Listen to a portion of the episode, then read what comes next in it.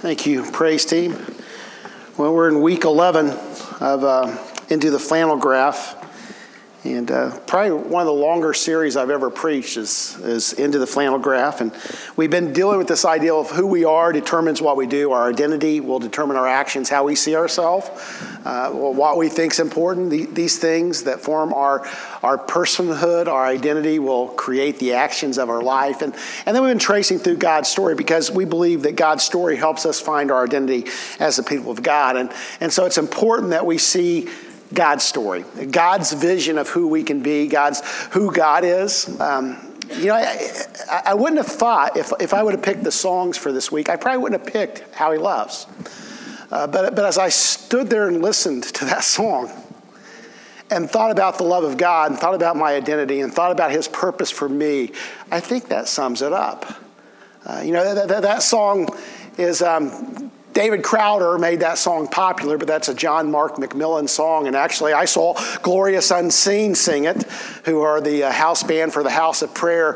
Probably the year after it was released, they were touring with, with Crowder and with John Mark McMillan, and, and they sang the song. And I remember I was in this sanctuary, and they had candles everywhere. And, and the words of that song just washed over the congregation of the love of God and how he perceives us. And, I, and I think to understand that song, and this isn't in my notes, but to understand that song, uh, there's pushback on that song to believe it or not. There, there's a lot of people, oh, you know, that, that somehow this, that this is overestimating the love of God. And I got to tell you, as a pastor, I don't understand the pushback. I don't because the Bible talks about this unbelievable love of God over and over. And, and, and the story of the song, of where it came from, I'd encourage you to get on YouTube and, and watch John Mark McMillan as he conveys. Did we turn the lights really bright up here? Can, can we turn them down just a little bit? I, I, I feel like they don't want to see me that much. That's fine. But yeah, John Mark McMillan had lost his best friend in a car wreck and he had felt distant from God. That he felt God didn't care. And so that words from that song springs from a revelation of how much God really loved him. And so when you understand the context of the song, it helps us understand the significance of the song because the truth is that many of you have walked into this room and you feel like God doesn't care and you feel like you don't matter and you feel like you're just a victim of your circumstances. And I want you to know today that God desperately loves you. As a matter of fact, the, the Bible says, man, I got to be careful. I'm, I'm going to end up preaching for an hour. The Bible says, that our names are written on God's hand. Folks, that is completely backwards. God's name should be written on my hand because a slave would put his master's name on his hand, but God writes our names on his hand because he desperately loves you. And it's really fitting.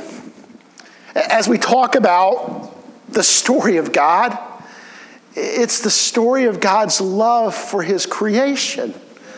And as we've traced through this story, we have been created, wonderfully created by the love of our Heavenly Father.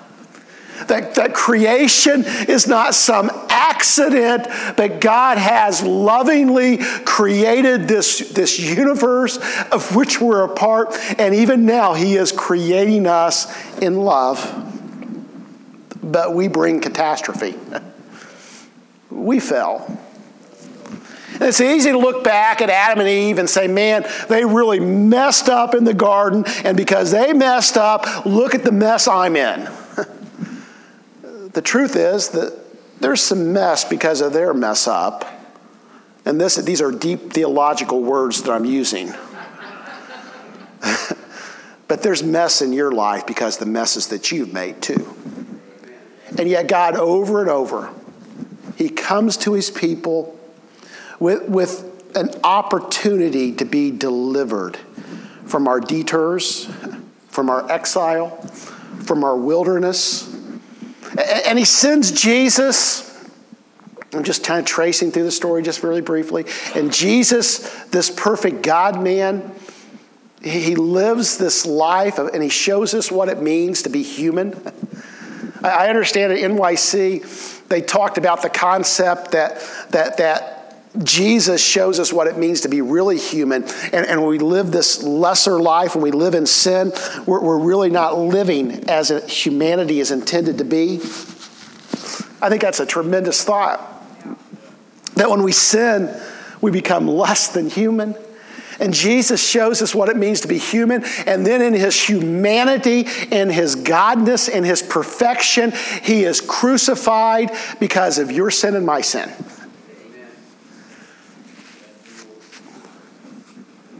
I push back, and, and you know, I, I, I struggle every once in a while with theological constraints. To, you know, maybe maybe nobody else does, but you know, we'll sing about the wrath of God, and and and I understand that as a theological uh, theological thing and thought. But but when I see Jesus crucified, I see the wrath of man unveiled. And I see Jesus crucified because we hate the Father more than the Father hates us. And Jesus is crucified. And his death becomes my death. And his life becomes my life when I accept him. And then last week we talked about the Holy Spirit in the church, and today we're going to talk about consummation, the end. the end of the sermon series, the end of the story. You know, there, there's a lot of issues, a lot of questions around the end, and I know you guys are thinking, where are the charts? Uh, you know, I needed this like charts all the way through to explain everything. I wish I could do that. Uh, I see those charts, and every time I see those charts, they convince me and I say, that's right. And then the next person comes along with different charts, and I say, hey, they may have been right. And so it leads me to believe that, that maybe, maybe, maybe Jesus is right when he says, no one but the Father knows when the end will come. I was at a church one time and we were letting the kids play Stump the Pastor, and this was the last time we played that game. Because one of the kids said, Pastor, who is the beast? uh, I got to tell you, I don't know. And then some like, you know, the, the, if you want to write a popular book in Christian literature, write an end times book because it will sell. And those are interesting things. I mean, I, I, read, I've read those things. They're interesting. I, you know, not if that's your thing, that, that's that's okay as long as you keep about the task. My, my problem sometimes with those who focus so much on the end on the end is that oftentimes they develop this ark mentality where they come into the ark and they're no longer serving. And I got to tell you, I, I want Jesus to find me serving and going and doing when He comes. So there's millennialist and there's premillennialist and there's dispensational millennialist.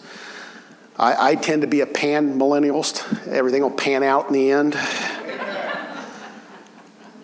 but this morning we're going to talk about the end. Where, where is this story headed? And by the way, we're Nazarene. Say that with me. You probably never said that. Say, I am a Nazarene. Go ahead, say it. One, two, one, two, three. I am a Nazarene. Yeah? And, and the story of the name is, is an awesome um, story of, of, of, you know, the name that we pick is those who are marginalized. That's who we want to associate with. Uh, and I love that name. but, but we're part of the Wesleyan tradition, and so we, we believe in, Wesley would say, as to essentials unity, as to non essentials charity. Am I saying that right? In other words, there's things that, you know, how these things completely in, we, we don't need to have the same opinion. And so we have what we call the broad tent where there's a lot of things. See, I, that was a right question there. I, I, was right. When I get something right, there's a bell. And you, you, you don't hear it very often, but hey. Um, I've lost my the big ten of, of Wesleyanism and the big ten of Wesleyanism. You know what we say? You know what the Nazarene doctrine is on the on the end?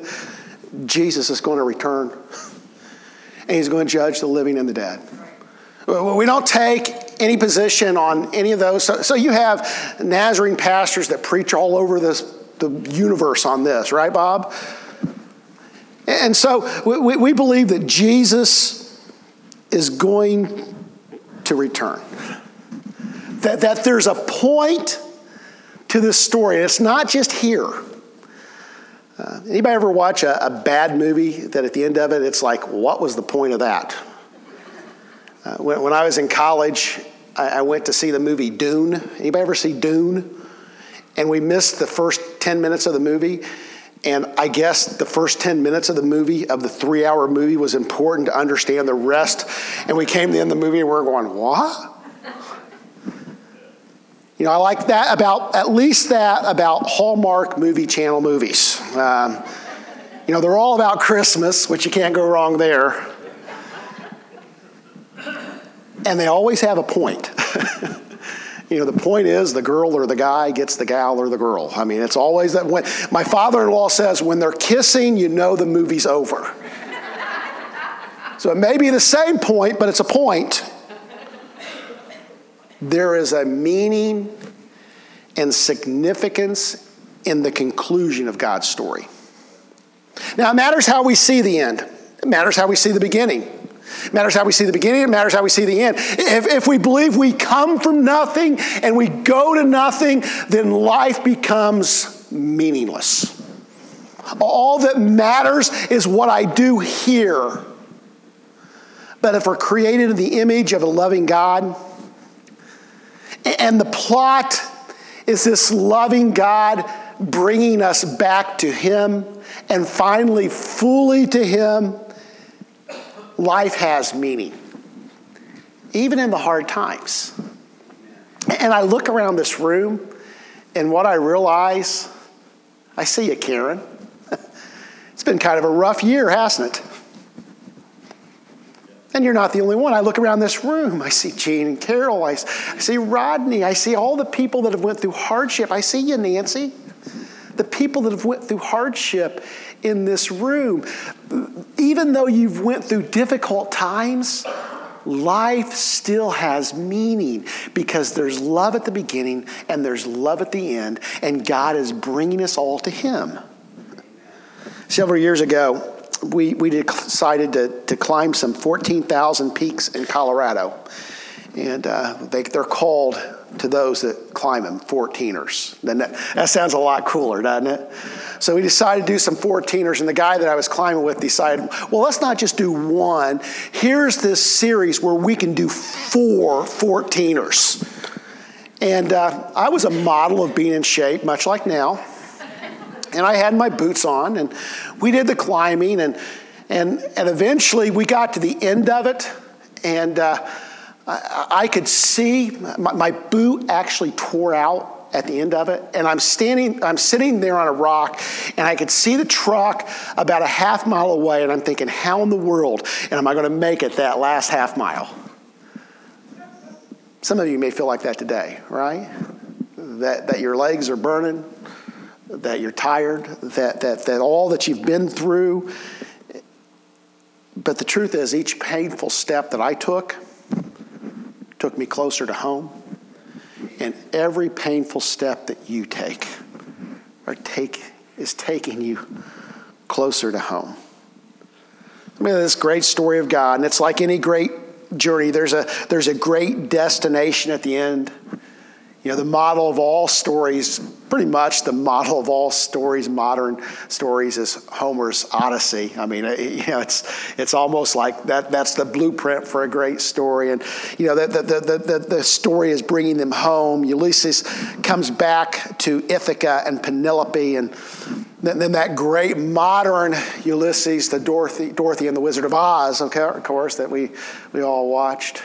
I was thinking about that this week or last week, and we didn't have black and white television until the mid 70s, so I, I didn't know the difference between Oz and Kansas. It was all black and white. But Dorothy was coming back home to Kansas. And the story of God is a story towards home, to where we belong. And the truth is that, that the story of Ulysses and the sirens are our stories. That oftentimes there's sirens in our stories that that will draw us from the path that God has chosen, that God has in mind for us. But, we're people on the way home. That's, that's why Peter calls us aliens and sojourners. In other words, there's a purpose and a mission here. But, but the purpose is not to put down roots and think that everything depends on here. But there's a place that we're headed. Now, now of course, there's alternative narratives to this story of life and, and the consummation. You know, our, our focus in the story of God is, is God and, and, and the God of love. You understand that, that, that, is, that as I've told this story, as we've talked about this story, this is a story of a God who loves his people and is drawing them to him and is willing to pay the price so that they could be with him. That, that's our story. That's your identity. And yet there's alternate stories, and, and, and, and you could reject this God of love. You could reject him, and you could choose to be east of Eden. You could choose to live in slavery. You could choose to be in exile. At, the time of Jesus, Jesus said, you, you could reject the kingdom of heaven. You could reject the Son. You were, you'd reject who I am, and you can choose hell. God doesn't send people to hell. You realize that? People choose hell. Now, now, the word that Jesus uses is this word Gehenna. And this is a trash heap outside of the community. And Jesus is saying, in part, you know, there's a place of judgment. I'm not disputing that, but Jesus is in part saying, you know, you can choose to live in the trash instead of God's kingdom. John uses images of destruction and chaos and death in his in Revelation. We could choose to accept this God who is love, who is wholeness, who is order and community, or we can embrace the opposite hate and brokenness, chaos, solitude, and death. Where are we headed should shape how we're living. So, so when we think about heaven and all that God has in store for his people, when we think about the kingdom of heaven, which I believe begins now in the life of the believer, but, but extends in full when we see him face to face, when we see our destination, that should begin to shape how we live on this journey. See, see, we're not just living towards a God that's merely in the future, uh, but we're living towards a God who is in the present.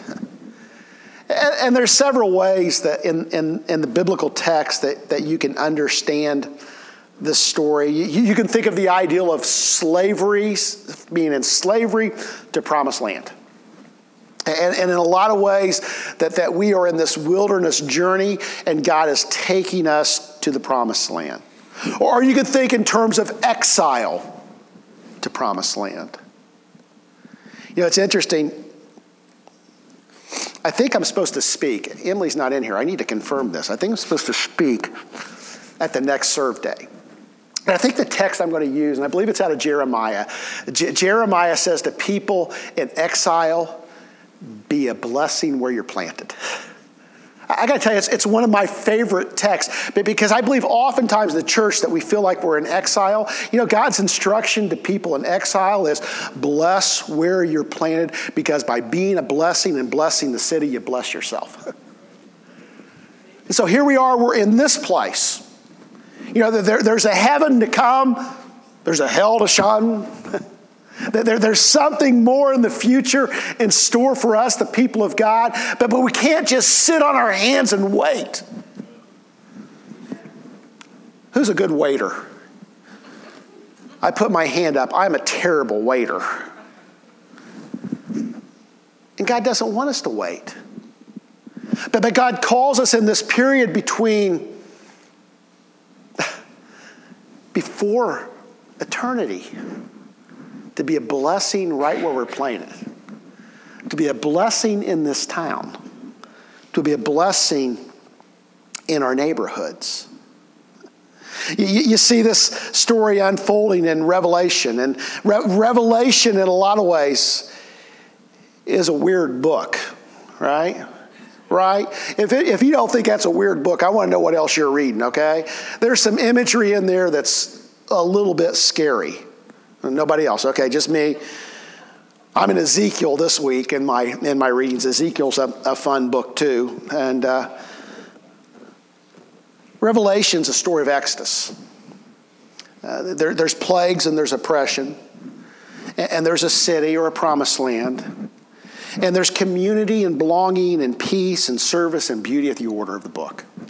And God is taking his people from wilderness and exile to this place of promise, to the promised land. But this morning I'm going to use a different one. I'm going to use the image of a wedding.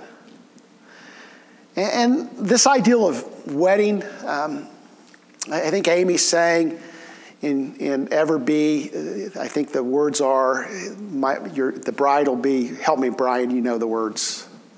You know, okay, no, just, just, just, just nod. says something about a bride uh, being, being pure. And, uh, you know, we are the bride. you understand that? The church is the bride of of Jesus Christ, that, that that's the imagery. So, so this ideal of the wedding is throughout the scriptures. As a matter of fact, in, in Ephesians uh, 5, Paul is talking about a husband and wife's relationship, and he's going through all this stuff of submitting and loving, and, and then finally goes, But of course, you realize I'm talking about this mystery of Christ and his church. That, that Jesus is loving his church and his church is called to submit herself to him. That's what I'm talking about. But hey, brides and husbands, this is how you should live too. And so, built into the foundation of our civilization, built into our relationships, is this image of God and his church. Of this God who loves his church and is willing to be dedicated to her. So you have this ideal throughout the Old Testament. Jesus talks about it in these parables. And, and we've heard how it happens. A, a, a bride would become engaged. And uh, any engaged people in here? Giovanni, raise your hand. Yeah, you got. Now you're embarrassed, aren't you? Any other? Any other? Okay, so you're engaged. You know that that's that period before the wedding. You know that that, that there's there's that commitment that's been made. Now, now in their culture is a little bit different than our culture. A little bit more, a little bit more significant to make that engagement commitment. Not that your engagement's not significant and committed, Giovanni. Sorry, but it was different. It was more significant. It was as if they were married, even though they weren't married. And, and, and so, in, in their law, you'd have virgins who were widows that they never consummated the marriage, but it was as if they were married. So, when, when Mary turns up pregnant, when she's engaged to Joseph, it's not just oops, it's adultery. And that's how it had been seen. It's significant. So the, the, the groom would give a gift to the bride and he'd say something like this Behold, you are consecrated to me with this ring according to the law of Moses and Israel. And then the groom would leave. now, that's the way to get married, let me tell you. You take care of the plans, call me when it's time. that's a whole nother series. So the groom leaves and he, and he goes and builds a home for his bride. And uh, typically, not always, but typically, very commonly, it'd be an addition built on the father's house. And I always think about that. I don't think Terry would have wanted to move into the Mills compound, uh, so we didn't do that. And, and, and the bride is waiting, and she's expected to remain true to the groom. And then, usually, sometime later, however long it take the, the groom to, to build this house or build this addition, lots of times in the night, Jesus uses the example of coming in the night, uh, the bridegroom would return. And there'd be torches, and there'd be a wedding party, there'd be commotion in the town. Everybody would know. Here comes the groom. And the dry, bride would drop all and put on her wedding dress. And she'd leave her house and meet the groom. And then they'd return in this procession to this new home. And this is the, this is the uh, PG 13 version, uh, or it's not a version, but cover your ears if you're, if you're sensitive about this stuff. Then they would be intimate. Uh, they would consummate the marriage. And around them, there would be a celebration going on. Talk about awkward. That's an awkward thing. About a seven day celebration. Then the bride and groom would come out and join the celebration on their honeymoon. And that's the significance uh, of, you know, this wasn't a three hour reception where Jesus turned the water into wine. This was like a seven day, week long thing. And they ran out of wine for the reception, and it was embarrassing. In this shame based culture, this would be an embarrassment. And Jesus, in his first miracle, removes the embarrassment of a bride and groom and her family. Do, do you see the beauty of that? Think about that. They were two unknown people. And Jesus says, Hey, I'm going to take your shame. And he turns the water into wine. So there's this celebration, and then there's the marriage. Now, now this is the image that Jesus uses often. As, as a matter of fact, I, I, you know, I didn't count them up, but, but I think Bob probably almost more than any image in the Bible, this image of bride and husband. If it's not the most, it's one of the most over and over. Old Testament, New Testament, and this ideal of the, the wedding supper of the Lamb. Matter of fact, it's, it's the image that Jesus is using in John 14, 1 through 3.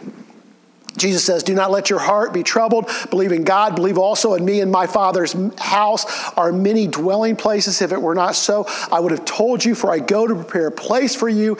If I go and prepare a place for you, I will come again and receive you myself, that where I am, there you may be also. Jesus is using wedding language. And, and, and, I think the King James translation says, In my Father's house are many mansions, is, is the language. Uh, I, I, if you love the King James, I'm not bashing the King James, but that's the wrong image. Jesus is talking about the Father's house. And he's saying, In my Father's house are many rooms. And I'm going to prepare a place for my bride, not on the Father's property, but in the Father's house. And over and over, you see this. And the end of the story is not simply knowing God, being able to see God, but it's one with the Father, one with love, one with light, one with salvation. And so the question today is where are we in the story? We're waiting, right? You know, hopefully we're actively waiting. We're not waiting by just sitting back, but we're waiting and we're going. And so the question is, how are we waiting? I will say something. If you believe this is true, say amen. Jesus is going to return. Okay. I, I, I firmly in my heart believe Jesus is going to return. Could it be soon? Yeah. I join believers from the first century in saying it feels like his return is imminent. And simply because it's, it's been like that from the beginning does not mean that it couldn't be like the truth now, right? You understand that? That, that Jesus could return now, and if he returned now, nothing in his word would be untrue. Jesus could return. And, and, and, and my heart of hearts, and I feel the, the return could be soon. But, but let's face it, we've lived in a generation of He's coming next weeks, right? How many dates have come and gone? I, I, I thought he was coming at Y2K, right? Because all the computers said they were going to shut down. and we know when the computers are over, the end of this age is over. But, but let's, you know, I, I can think of date after date in, in my time as a, a Christian that people said, This is it. And they had convincing arguments. And what happens when, that ha- when you go through those things is you can almost become jaded to the thought. Where I think God wants us to live with this anticipation that it could be tonight. It could be today. And not with fear and not with dread, but with this understanding that the God of love is going to come at some point and maybe soon. And he's going to bring me to himself, and it'll be all wholeness.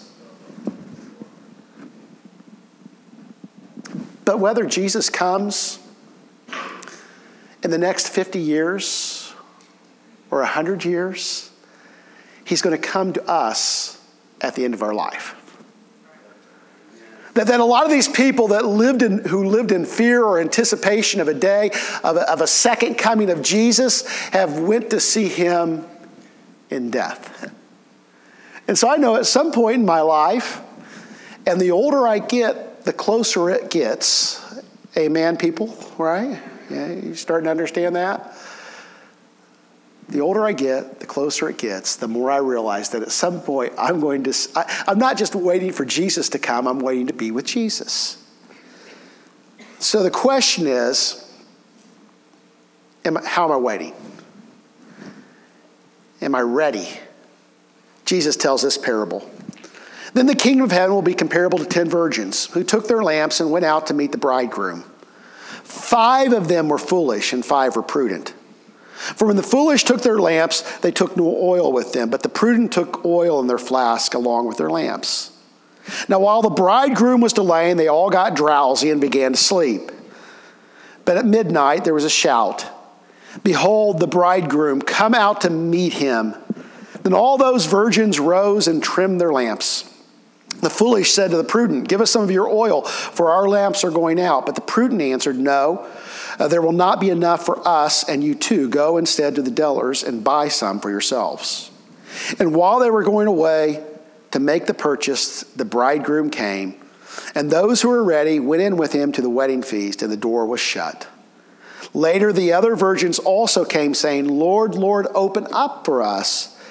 But he answered, Truly I say to you, I do not know you. It's kind of a frightening passage, right? Because these are people that are kind of, they're wanting, they're anticipating, that there, there's some level of interest in the kingdom. See, the oil represents the Holy Spirit. And, and to be ready, we must be full of the Spirit. You're not going to make it any other way. I tell you, I see the, I see the, I, I see the challenges that our kids face and our adults face. And I'm here to tell you that, that we're not going to make it unless we're just full of Him. Too much persecution, too much trials, too much distractions, too many things calling for us on the outside. So, how do we get full of the Holy Spirit? We can be full of the Holy Spirit when we empty ourselves up and allow God to fill us. And so the question today is Are you empty?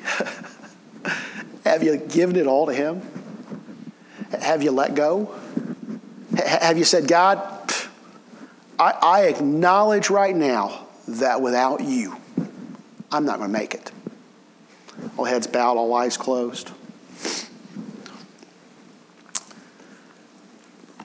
Just now 9.30 uh, our, our, altars are always available and may, maybe you just want to come up and make sure that everything's right between you and god.